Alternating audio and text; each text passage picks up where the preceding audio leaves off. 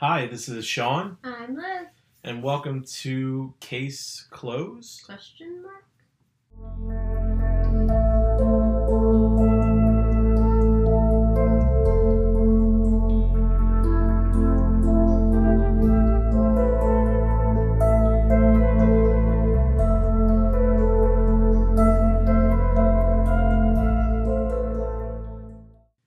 What's up, everybody? Hi. We are back. And nocturnal now. Yeah, we are uh, just going through a weird few days of just literally not sleeping and just doing work around the house. Because COVID 19 is wonderful. And Yeah, um, even though we weren't sick with COVID, we still had to quarantine due to work. So we got a lot done.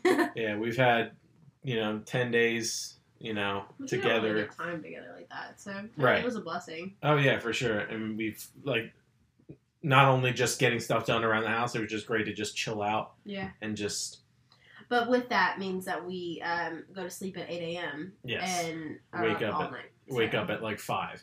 Um, so. I'm really gonna have to fix that in the next am couple I. days. Yeah, So it's gonna be fun. Not I'm excited. excited.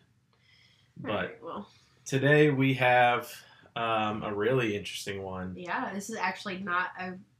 It's technically closed, but not really. Right. It's it's it's we're going back to the uh, to the uh, are we questioning it?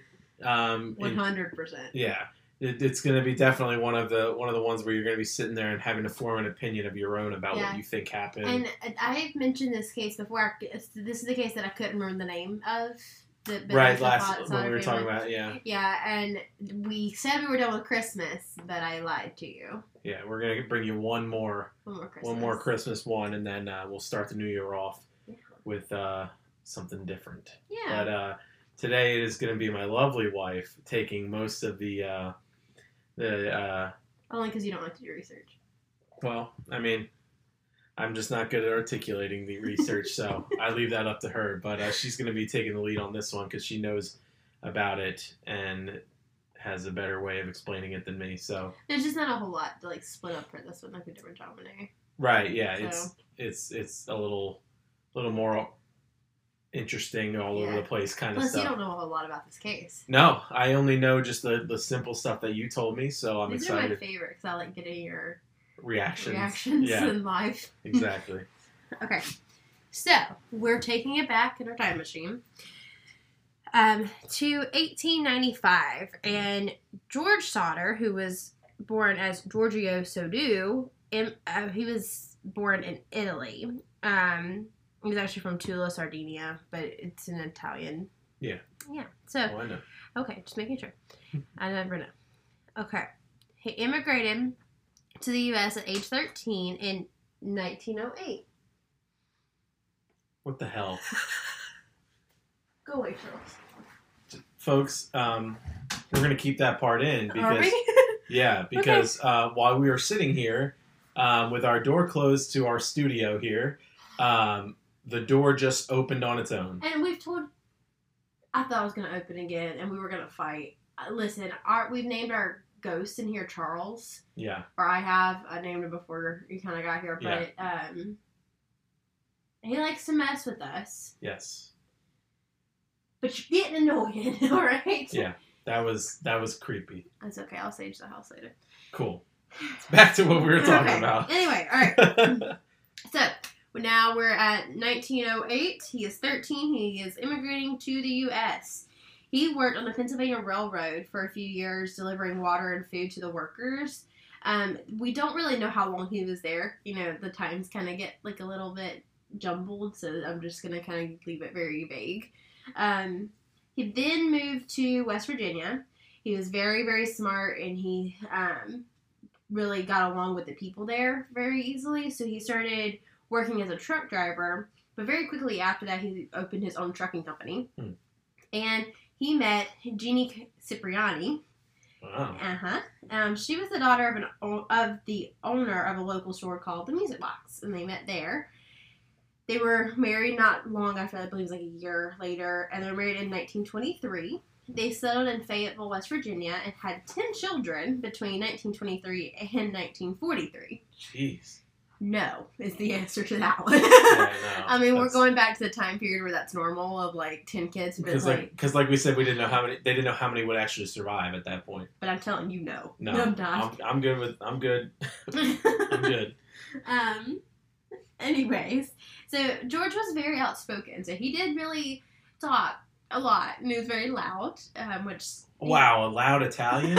Oh my gosh. Well, okay, so this, Sorry, mom. this this very it was a very small town but it was a very italian influenced Mhm. town. Um, and this is the time of like world war ii we're getting into the four- 1940s Right. and um or like kind of the precursors you're, you're talking about mussolini and um some of those issues that were going on and he was very outspoken on his opinions on that.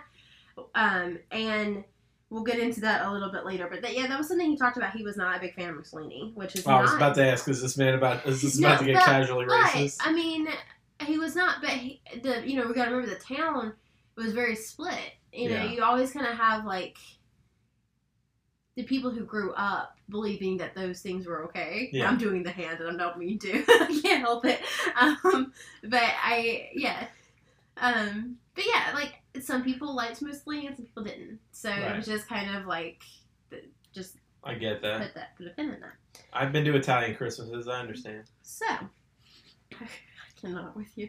Okay, their oldest son Joe joined the army, and he was overseas at the point that we're getting to because this is a true crime show. So you know some crime's about to go down, hmm. some weird mystery. Let's go on. But um, anyway, he's overseas. We don't really know exactly where at this point, but he Mhm. was um, In the army. in the army um, in World War II. So he was over. He's not a part of this situation Gotcha. this is when now we're up to um, 1945 Okay.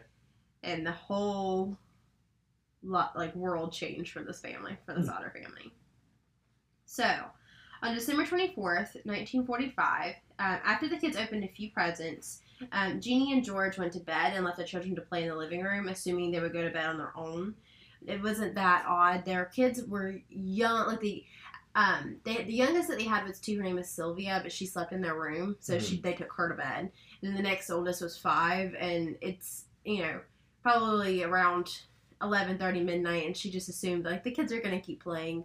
They had older children that were 16, Right. 17, like they're they're not unsupervised. Right. Like they they were fine. got kids that can take care of them. Yeah, they were fine. Um, so they just assumed like they're gonna they're gonna go to bed. Um, like I said, Sylvia was put in her crib to go to sleep, and the other children were kind of throughout the house. There wasn't really a specific place that they were. hmm Around 12:30 a.m., Jeannie was woken up by a phone call, so she runs into the study uh, to kind of make it be quiet real quick, and she heard voices on the line uh, while a girl's like laughing really creepily, and there's glasses clinking, and she's like, "You have the wrong number," and she hung up. Don't like that. Yeah. So she walks back into like the living room and she noticed that all the lights downstairs were on.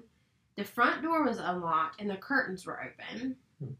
So she locked the door. She noticed Marion, who was 17, was asleep on the couch, and she assumed that the other children just went to sleep upstairs. There were two bedrooms that they, they all shared, and she just assumed they all went upstairs and went to bed. And Marion just fell asleep on the couch. She didn't think much of it. So she turned the lights off, closed the curtains. She did leave the Christmas lights on though, so I'm assuming it was a tree or whatever. Um, Mhm. It didn't really go into specifics about what Christmas lights they were, but she did leave the Christmas lights on. And she started. She went back to bed. She started dozing off, and she heard a loud bang and a rolling noise. But then she fell asleep. And honestly, I don't really blame her. You've got ten kids Yeah. if they open presents from Christmas Eve time, you know, somebody's probably got a ball. Um, Right. You got 10 kids rolling. I mean, I, I wouldn't have thought much of it either, probably. If your kids, you think your kids are asleep upstairs, somebody dropped their toy, or they, you know, one of the older ones dropped food, or what, who knows. Like, she wouldn't have really thought a whole lot about it necessarily. So she just goes back to sleep. And around 1 a.m., she woke up to the smell of smoke and she ran to the study to call the fire department, which is where the phone was. But the fire was already in the study where the phone and the fuse boxes are, so she was unable to call anyone. So George Jeannie, Sylvia, who was two, Marion, who was 17, John, who was 23, and George Jr., who was 16, all escaped from the fire. And George, at this point, the parents are kind of thinking, okay, well, the, the other kids have to be upstairs. They might be asleep. Maybe I can't, you know, maybe they're not hearing what's going on.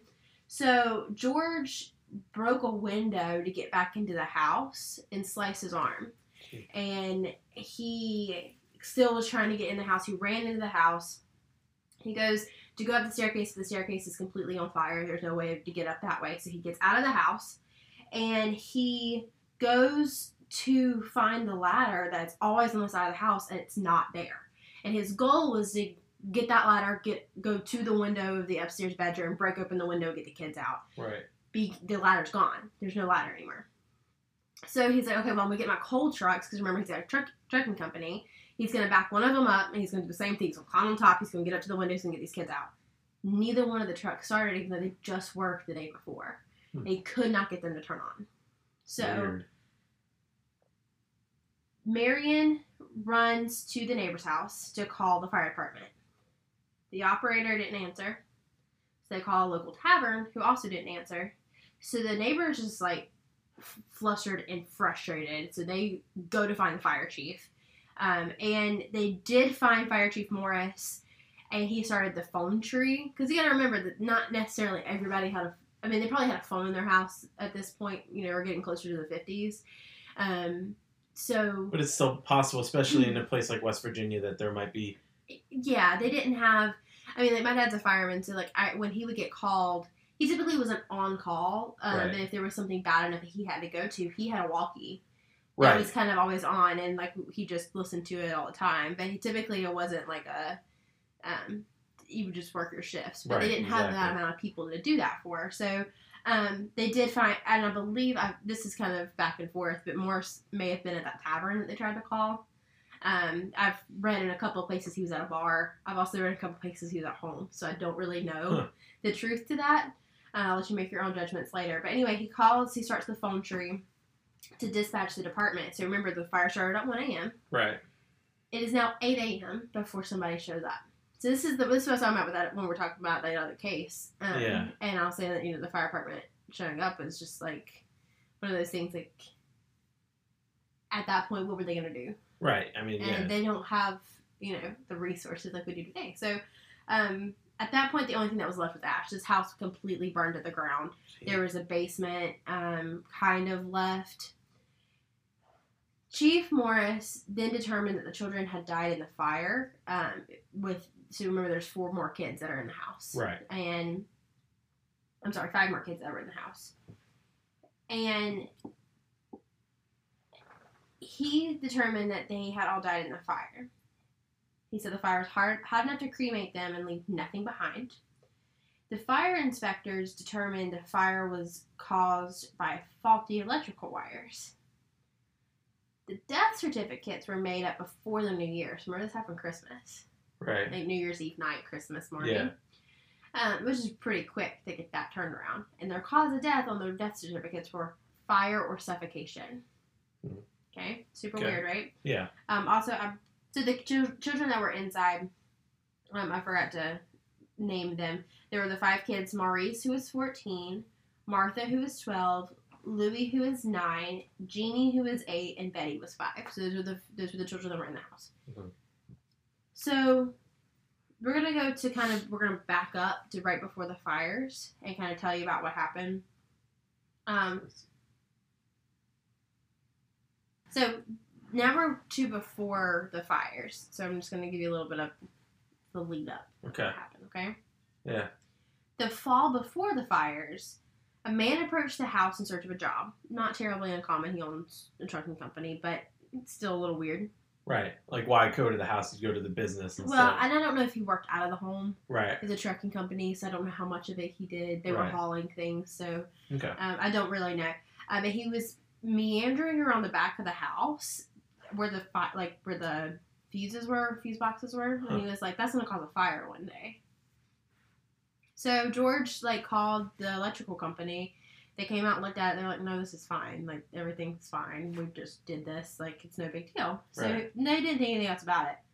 But around the same time, another man tried to sell the family life insurance, in which George declined And the man immediately became irate and said, Your GD house is going up in smoke and your children are going to be destroyed. You're going to pay for the dirty remarks you have made about Mussolini. Okay. hmm So we got a Mussolini supporter Yeah. selling life insurance. Interesting. Yep. The older sons noticed around the time of the fire, like about a week before ish, Yeah. um, that a truck was parked watching the younger kids come home from school. Super weird. So now you have three different instances Right. that are super weird after the fact to be like, okay, you're telling me it's an electrical fire, or my house is going to burn down because of an electrical fire, and then it burns up, Right. and then they deem it an electrical fire. This is weird. And some guy trying to sell me life insurance told me my kids are going to die, right. and now we can't find five of them. Yeah. That's definitely uh, odd for Yeah. sure. So we're going to get into what happens after the fire. So that was before the fire. This is after. Okay. Okay. Four days after the fire, George leveled the scene and dumped dirt where the house was to plant a garden in their honor. Which when I first read that, I was like, why would you destroy it? But I also kind of understand there was nothing left of this house Right. at all. And there wasn't really anything to preserve. So Like crime scene wise. no, yeah. and he did it with the intent to preserve it. Because when he dumped all that dirt, you'll find out here in a minute, it really did help preserve the scene. yeah, because it's it's burying. it's buried, yeah. it's there, and nobody can touch it. Right. So that it did end up being helpful. It just sounds weird because it's like four days later you're gonna level your house. Like, right. it, no, he did it intentionally to kind of, you know, preserve the scene. Right. So, Jeannie, after they, you know, get over the initial shock, she started making her own experiments. And she would burn chicken bones, beef bones, other things to try to recreate what happened. She could not. Every time she ended up with an ash, like like still bone, but just burnt, Right. Just a charred bone. charred bone. Yeah. She could not make it happen. So she talked to the local crematorium and they told her that for a body to completely be desecrated into nothing, it would take two hours and 2,000 degrees. Yeah. I was just like I was gonna say I'm pretty sure. Yeah, fires can burn pretty like Hot. hot, but like and burn down a house, but the material in the house just burns easier. guess how long that the fire burned? How long? 45 minutes. Really? It wouldn't have mattered if it was 2,000 degrees. It was not Right. long enough. Yeah. I mean, you would have had probably mostly bone at that point. You wouldn't have had any other materials of the of a human, depending on where you know this house had burned to the ground. Right. But you'd have skeletons, Yeah, exactly. There- there would they'd be they'd be like remains. probably charred or but there was no remains. right. Exactly. So you also we're gonna go kind of into the Christmas lights thing. Remember, I told you they were on, right? Right. They remember the Christmas lights being on for the beginning of the fire, for a good ten minutes probably of the fire. Okay. If it was electrical, why were the lights on? Right. Like if a fuse blew, it would have It it, should would have have turned turned it- off the electricity. I mean, I guess in theory it could. I you could say that yes, but it is possible that it could have blown a fuse in a specific spot of the house. Because like I know for me, like back home, um, like my old house in Jersey, there used to be a fuse that would blow all the time, Right. and it would only turn off the lights upstairs. It could. So I mean, but it's very possible, but li- highly and unlikely. again, Christmas lights. I don't know if it was a Christmas tree. I don't know if it was outdoor lights. Right. I don't know what Christmas lights were. There was not really a whole lot on what the Christmas lights were, what they look like. yeah, So I don't know how they're. I, I mean, I, I've, I've talked to Dad about it before with a different case about like how electrical fires work. Typically, I mean, if it's an electrical fire, most, if not all, the lights would be off.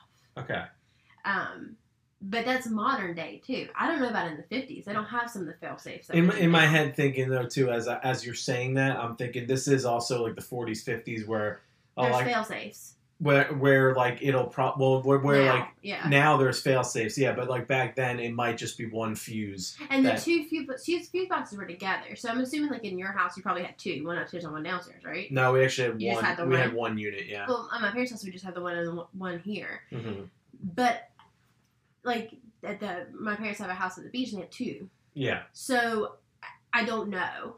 Um, and I, I would need to look into it further, but I, I feel like in the 40s, it would- seems it would odd. be yeah, it would be it really odd. Yeah. weird, um, whether it is or not. But there's more odd things, even if we can say it's an electrical fire. But we're going to continue. So they found appliances intact and distinguish, or they were indistinguishable. I mean, they, you couldn't really use them, the appliances anymore, in the basement rubble. So they're finding things like I guess I'm assuming like pots and pans, skillets, you know, cast iron things, or you know, this is we're getting closer to the 50s. They had electricity. Right. I don't know what type of appliances they necessarily meant, but they could tell what they were. Bone is stronger than most of that. Yeah, I- exactly. I, feel like, I mean, they didn't use as much plastic as we do now, but still, like, Right. A lot of that stuff was like more cast iron and things like that, Yeah, or steel.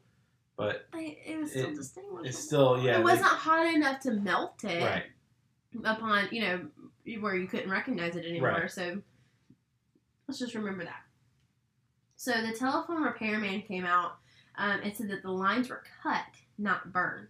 Hmm. Remember, she tried to go to get the phone, and there was already a fire in there, so she couldn't call anyway. Um, but the telephone lines were cut. Hmm.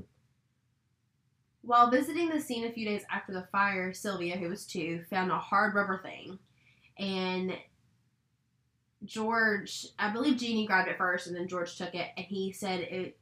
He believed it to be um, a napalm or a pineapple bomb Huh. that was used in warfare, uh, which isn't super odd for this time period to come across bombs necessarily. Um, Right. People would bring them home when they came home from war, and be like, this must been here. Also, I think we all know how West Virginia is. It's I like mean, it's wild and wonderful. That's their slogan. so I mean, uh, it wouldn't shock me It if there was just me. some uh, dude in the backwoods of West Virginia in the '50s making napalm. I mean, it just, yeah. So, and you gotta remember, remember she heard the bang and the rolling noise. Right. So that would make sense. You know, That it's going through the window or something like that, and Right. So witnesses started coming forward, and a man claimed to have witnessed balls of fire being thrown at the house. that's casual. just, just no big deal. Once again, it's a casual uh, West Virginia night. You It's know? just, it's just a normal night there. A woman claimed to see the children in a passing car as the fire burned. A waitress said that she had served them breakfast and they left in a car with Florida license plates. And then that was a little bit kind of like iffy because first she said that they left in that car, then they said there was a car with Florida license plates, so we don't really know what they left in. right. Um, and another woman um, said that she saw four of the five children in Charleston, which was 50 miles away, with two men and two women of Italian descent.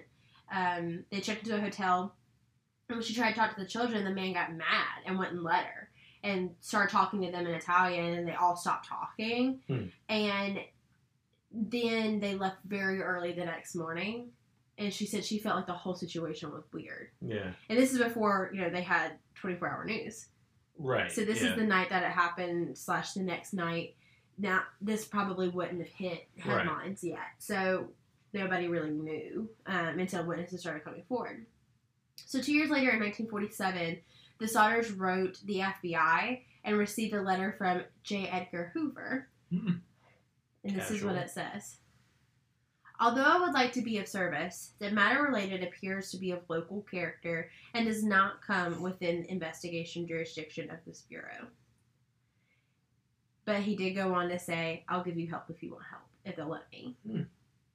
But the local fire and police department said, nope, don't help us. We're fine. So, Weird. yeah. So the Sodders then hired a PI, named C.C. Tinsley, who found out that the insurance salesman that remember we talked about came to try to sell them life insurance and got very angry, um, was part of the uh, coroner's jury who determined that the fire was accidental.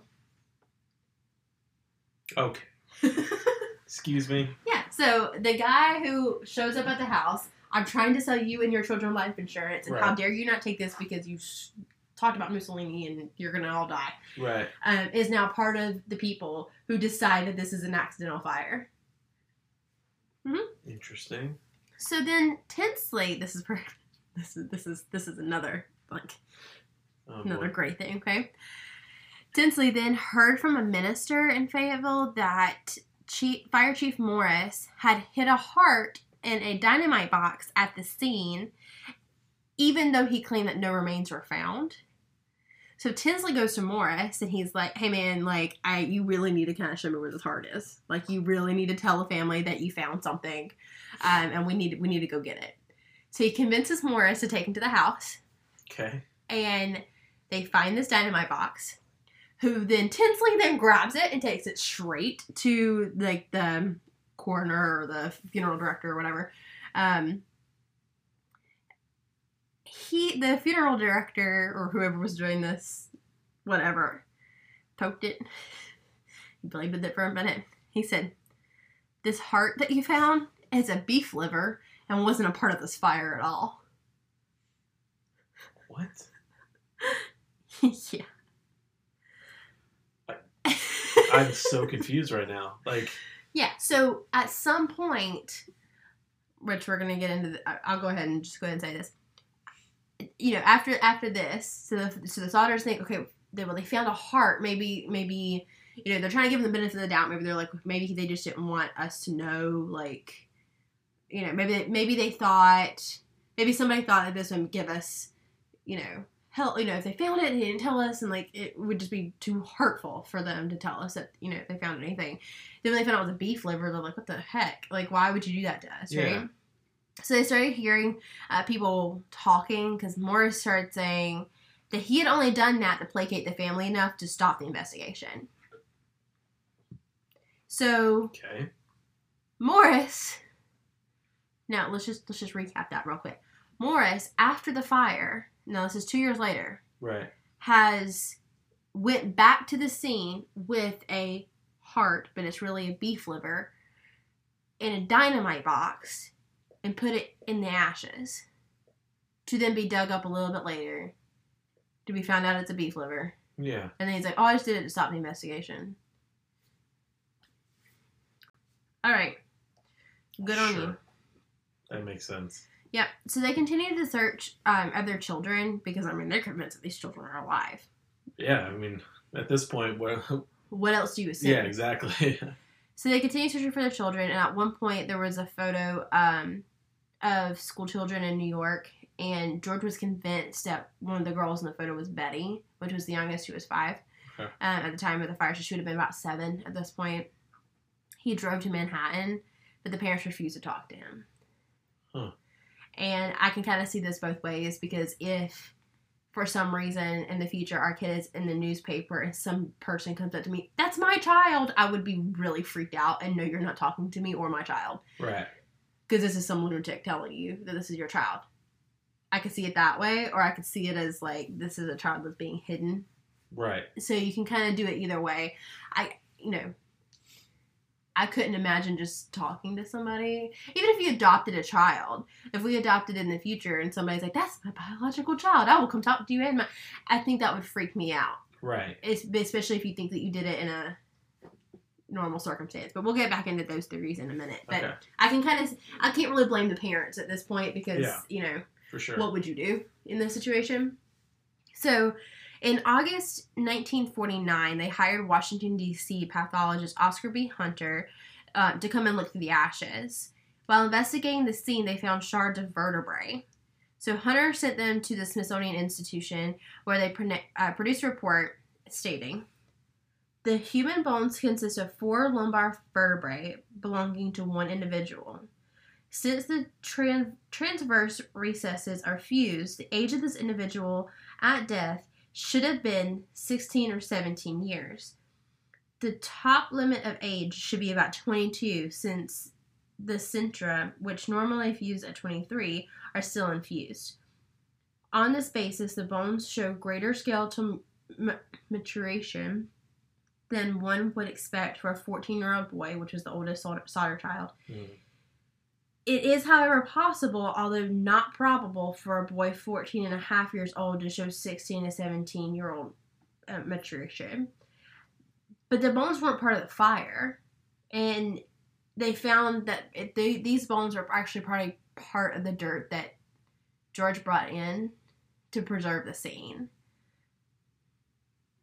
which seems odd. Yeah. But, the, the, but this vertebrae isn't his kid Right. you know, the oldest child was 14. They're saying it could have been, Hmm. but very highly unlikely based off you know how mature the bones were. And these are the only bones I found. They were shards. They weren't skeletons. Right. So it was a very odd amount. And I don't know that George like I don't know how he went about getting the dirt. It's not like going to Lowe's today. So I don't know how he did that.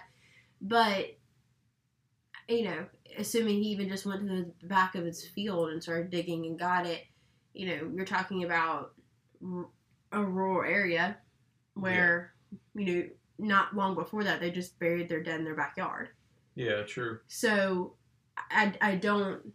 It's not that unfeasible to me that he went and got a truckload of dirt, dumped it on the house, and it could have had skeletal remains in there. Right. Um, it seems super odd and super weird, Yeah. For sure.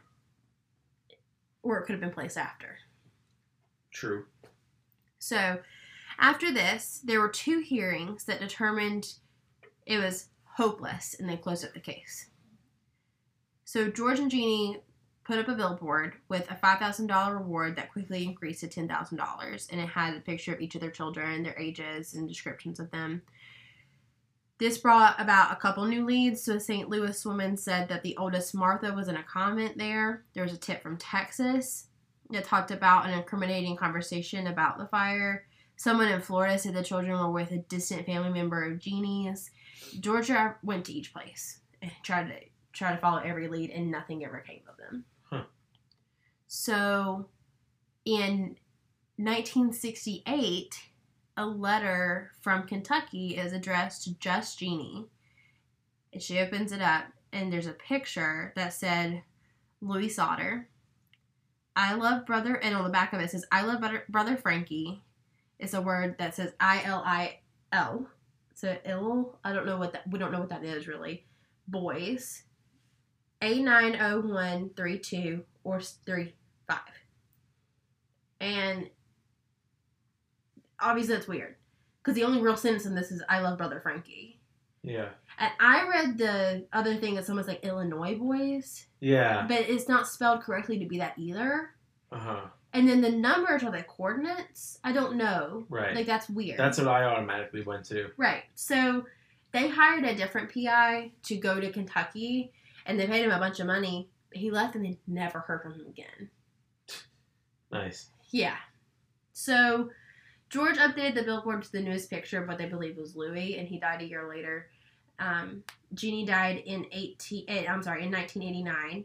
She wore only black from the day of the fire until she died, and her children and her grandchildren continued to, you know, investigate this case. So, how you feeling? This is weird, for sure.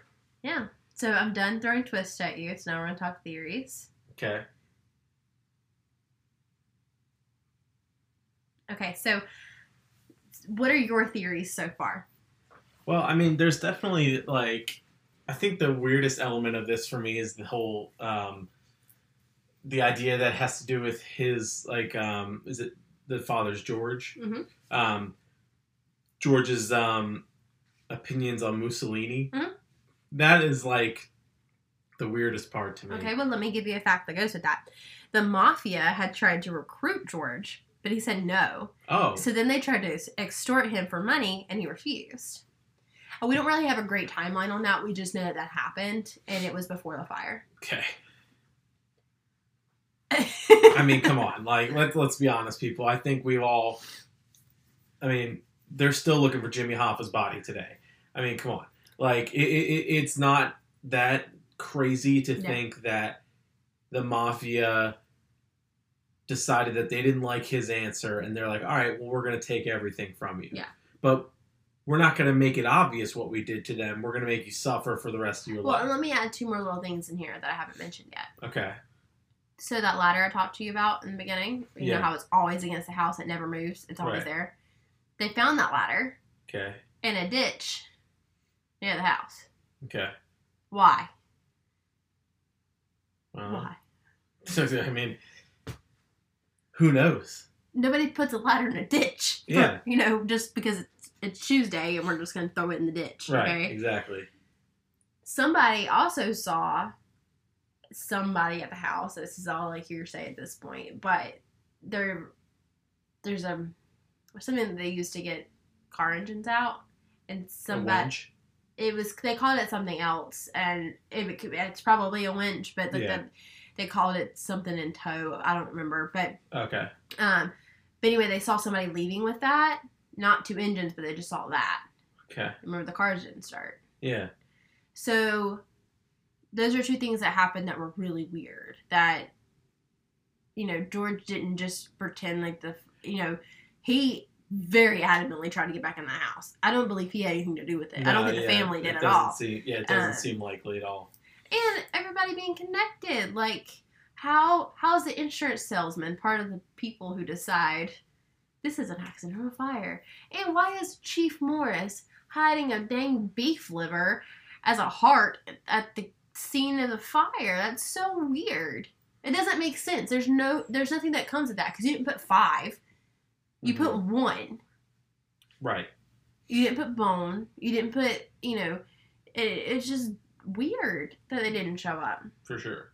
So Sylvia is still alive. Um, as of my last recent search, which is the you know the most updated, I believe, is like April of 2020. So um, I'm going off of that. But she would have been um, should have been 79 now. Mm. Um, so she is still you know adamant that her siblings lived through that fire. Right. But some of their theories are that someone that they knew came in and warned them about the about the fire and took them quote unquote somewhere safe, and that's Mhm. how they got out of the house without anybody really noticing. Right.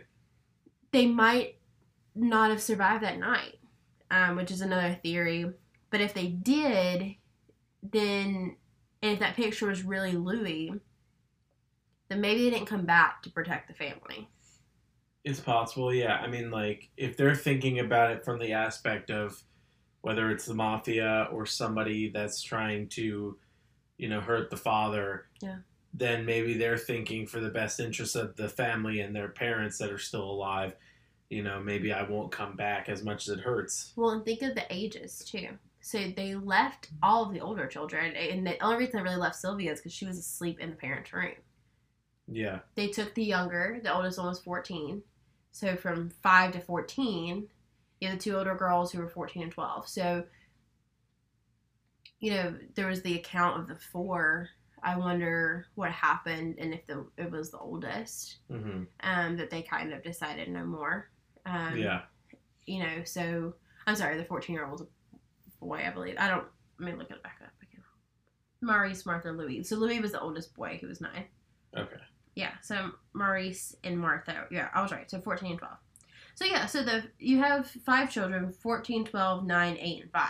9, 8, and 5 is very easy to manipulate them into another home situation. Yeah. For sure. They're still young, and it makes sense how they got them out of the house. They wouldn't have been able to get the 23 year old because they would have got their parents and got Sylvia and they would have got everybody out. But if they got the youngest one, so assuming, you know, um, that Marion fell asleep on the couch, okay? Other kids are still playing around her. Somebody comes in the front door that they may have known. Right. This is a small town. Hey, we gotta go. There's a fire that's gonna start. Don't come on, come on, come on. We're gonna get your brothers and sisters out. There's somebody else in the car.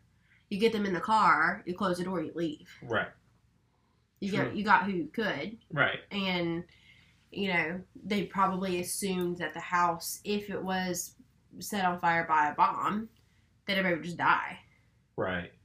But then they could get their use out of the younger ones. I mean, using quotation marks because children are valuable. Yeah. We know from other cases, even modern cases, that children being sold by adoption agencies that aren't really adoption agencies. Legitimate. Yeah. People make a lot of money. Yeah. I mean, it's a huge industry, and the people who are adopting children don't know necessarily.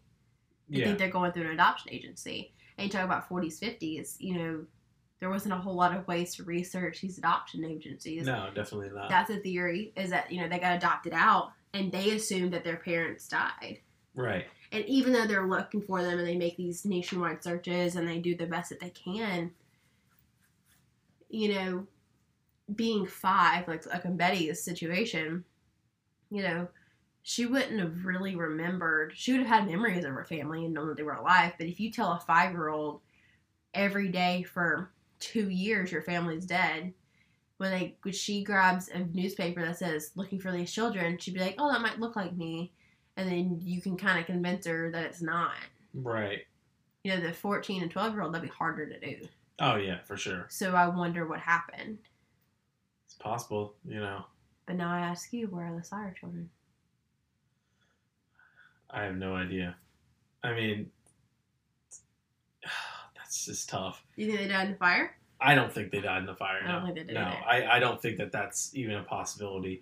Um, I definitely think that there might have been. Um, I'm just gonna keep going back to the whole the Mussolini sentiments that, and you're saying that the mafia tried to recruit him. I mean, this is a very clear, and just like it, it, it just it makes sense that this would be the mafia Yeah. because they're they find ways to hurt you that are not always conventional Right. and they'll find ways to break your spirits long in like like, for the longevity Right. they're not going to just do it to like do it right away they want to make your whole rest of your life suffer Right, and Jeannie was an immigrant from Italy, but she immigrated here when she was three years old. right So they both had family over in Italy. So some of the theories from other people that weren't in the family are, well, maybe they did this and they sent their children off to live with family members and they're making this up to be a big deal and get insurance money, whatever.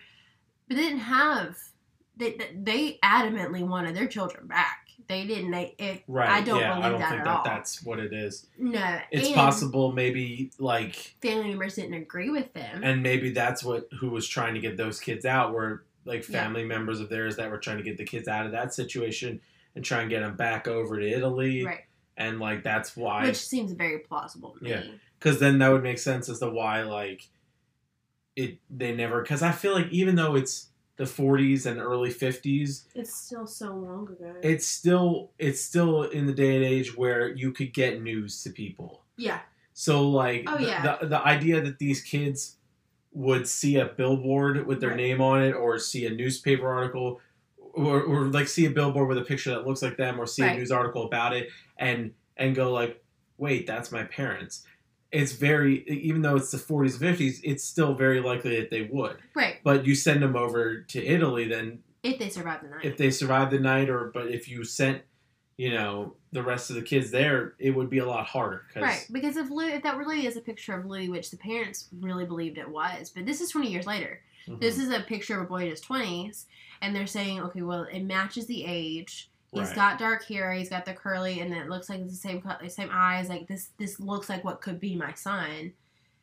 I, I feel like a parent knows that, yeah so I, I do believe that they would, you know, same thing with like, the picture of Betty. It could have been, but you're desperate. yeah So I don't know how much of it. It might not have ever been a picture of Louis.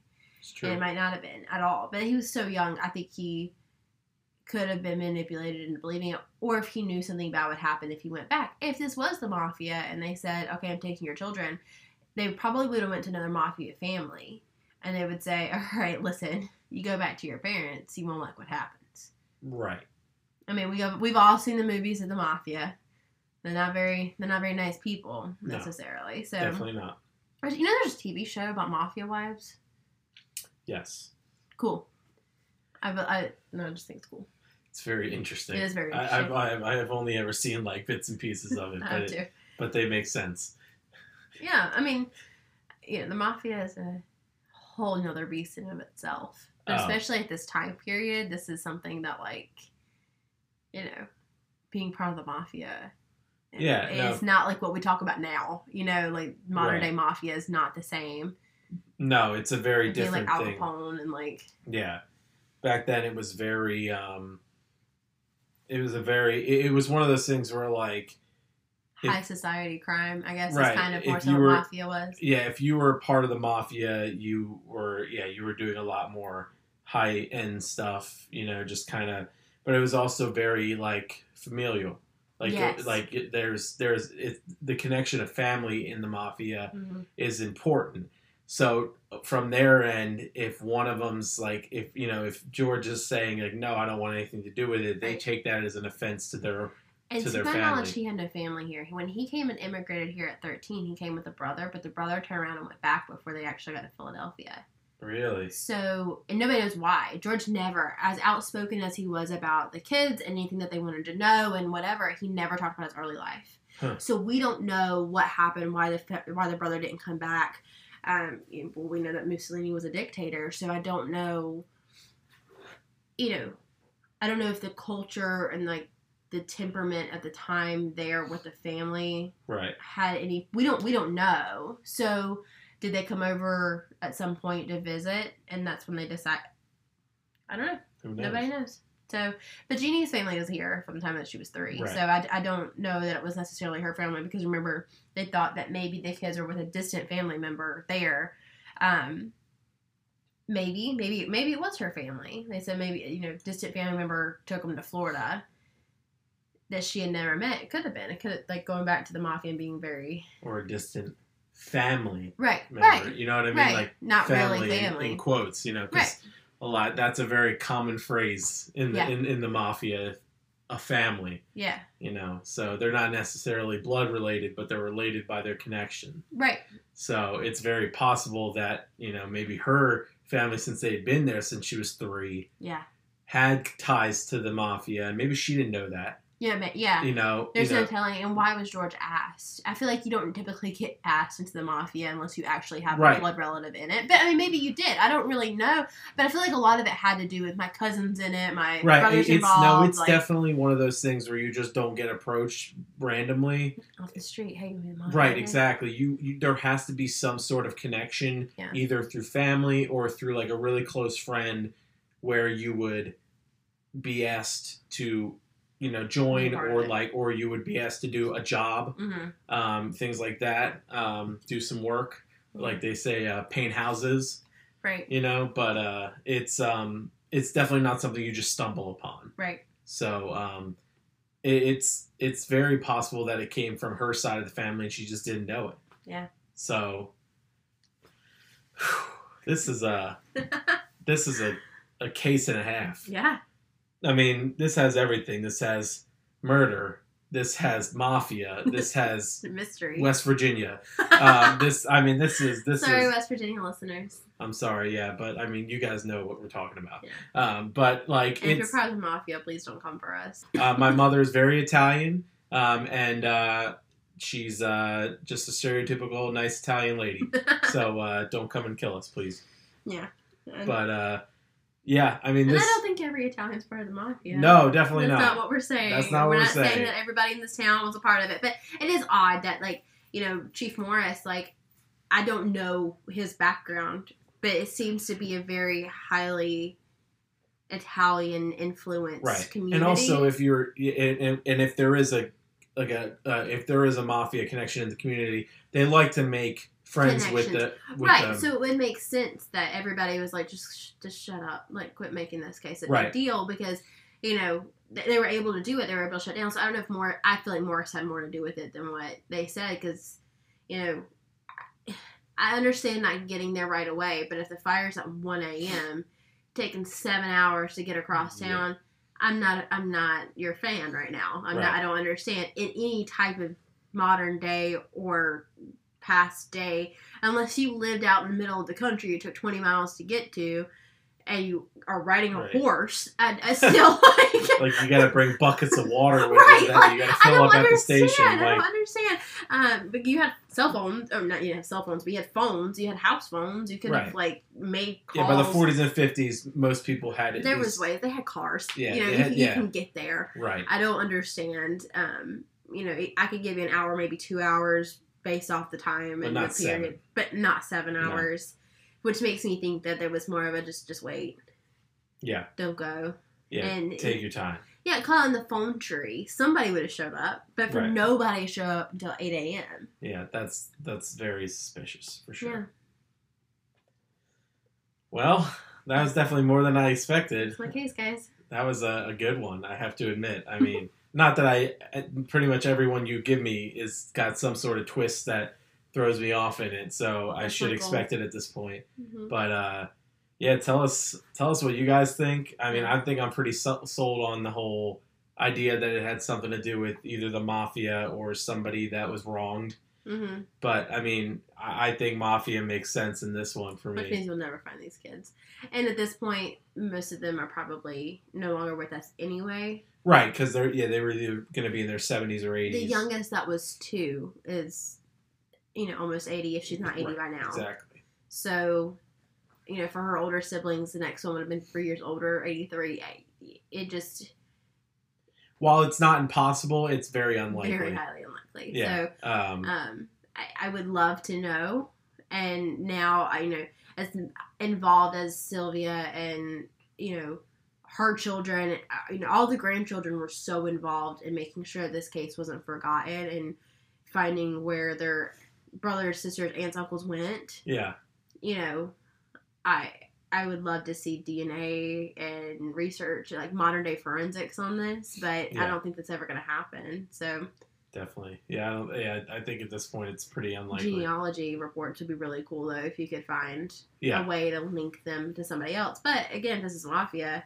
You may have orders not to do that. Exactly. But somebody's grandchildren might. True. So maybe we'll find them one day because of some genealogy It's very possible nowadays. It's very. It's a very common occurrence nowadays. So everybody gets a 23andMe box for Christmas now. So Right. Yeah. I mean, I did my ancestry one a couple years ago, and I, I feel like every day I get an email talking about, hey, it's a possible connection, like in your family tree, and like I did not, but it's because my family didn't do any of it. I know that they didn't. I know that my parents, or my, I'm sorry, my dad's side, we have a book of all of like the family tree stuff, right.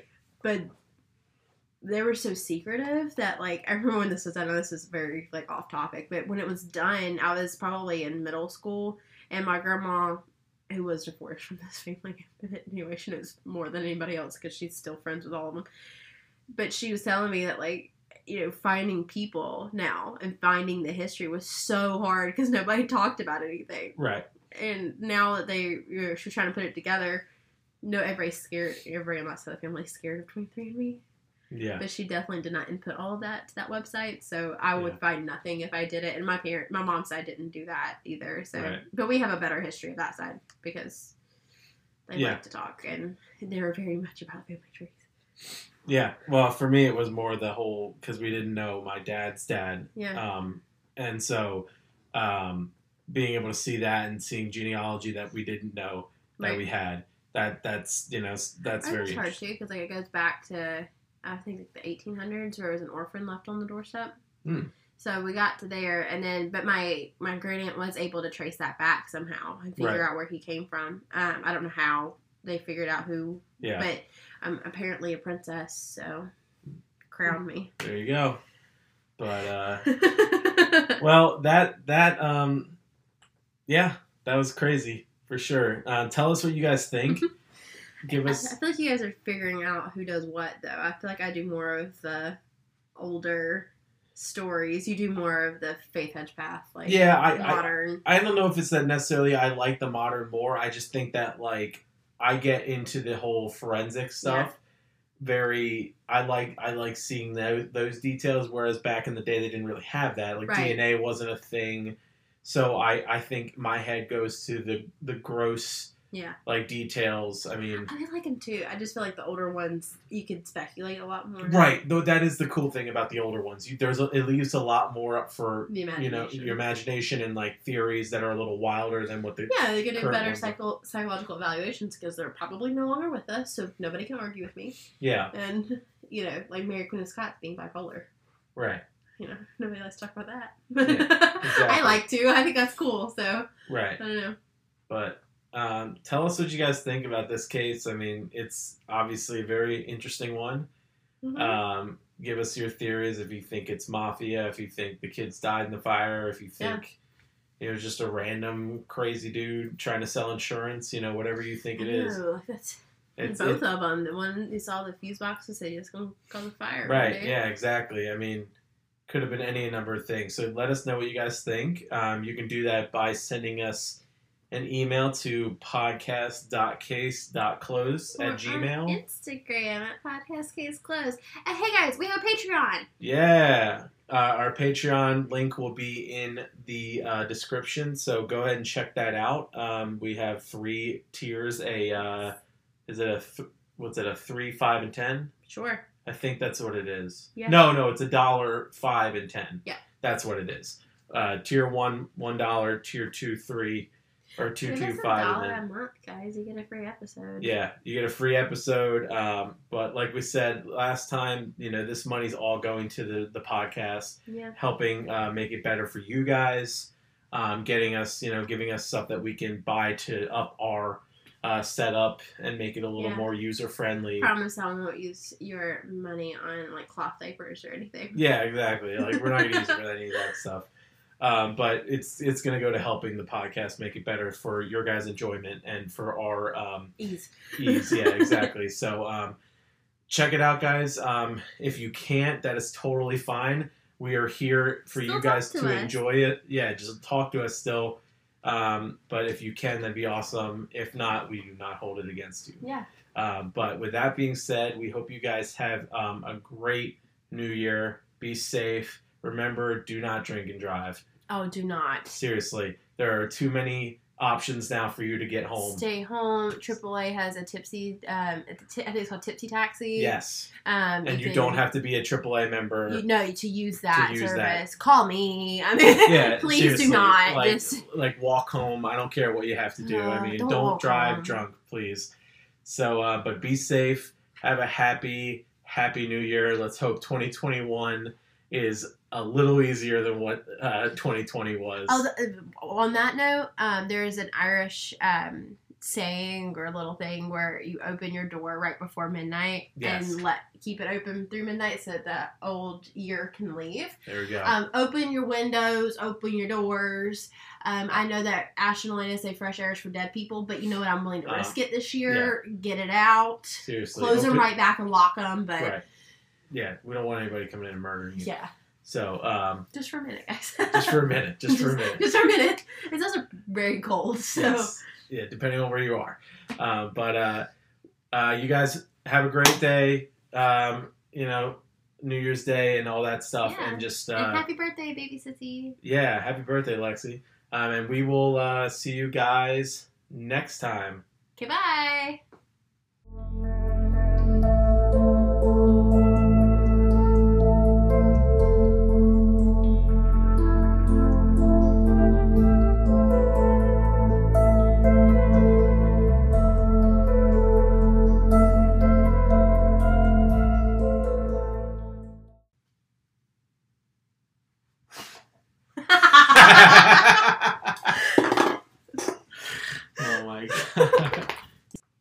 All information presented in this podcast will be cited in the show notes. Music for Case Close composed by Catastrophic Jones.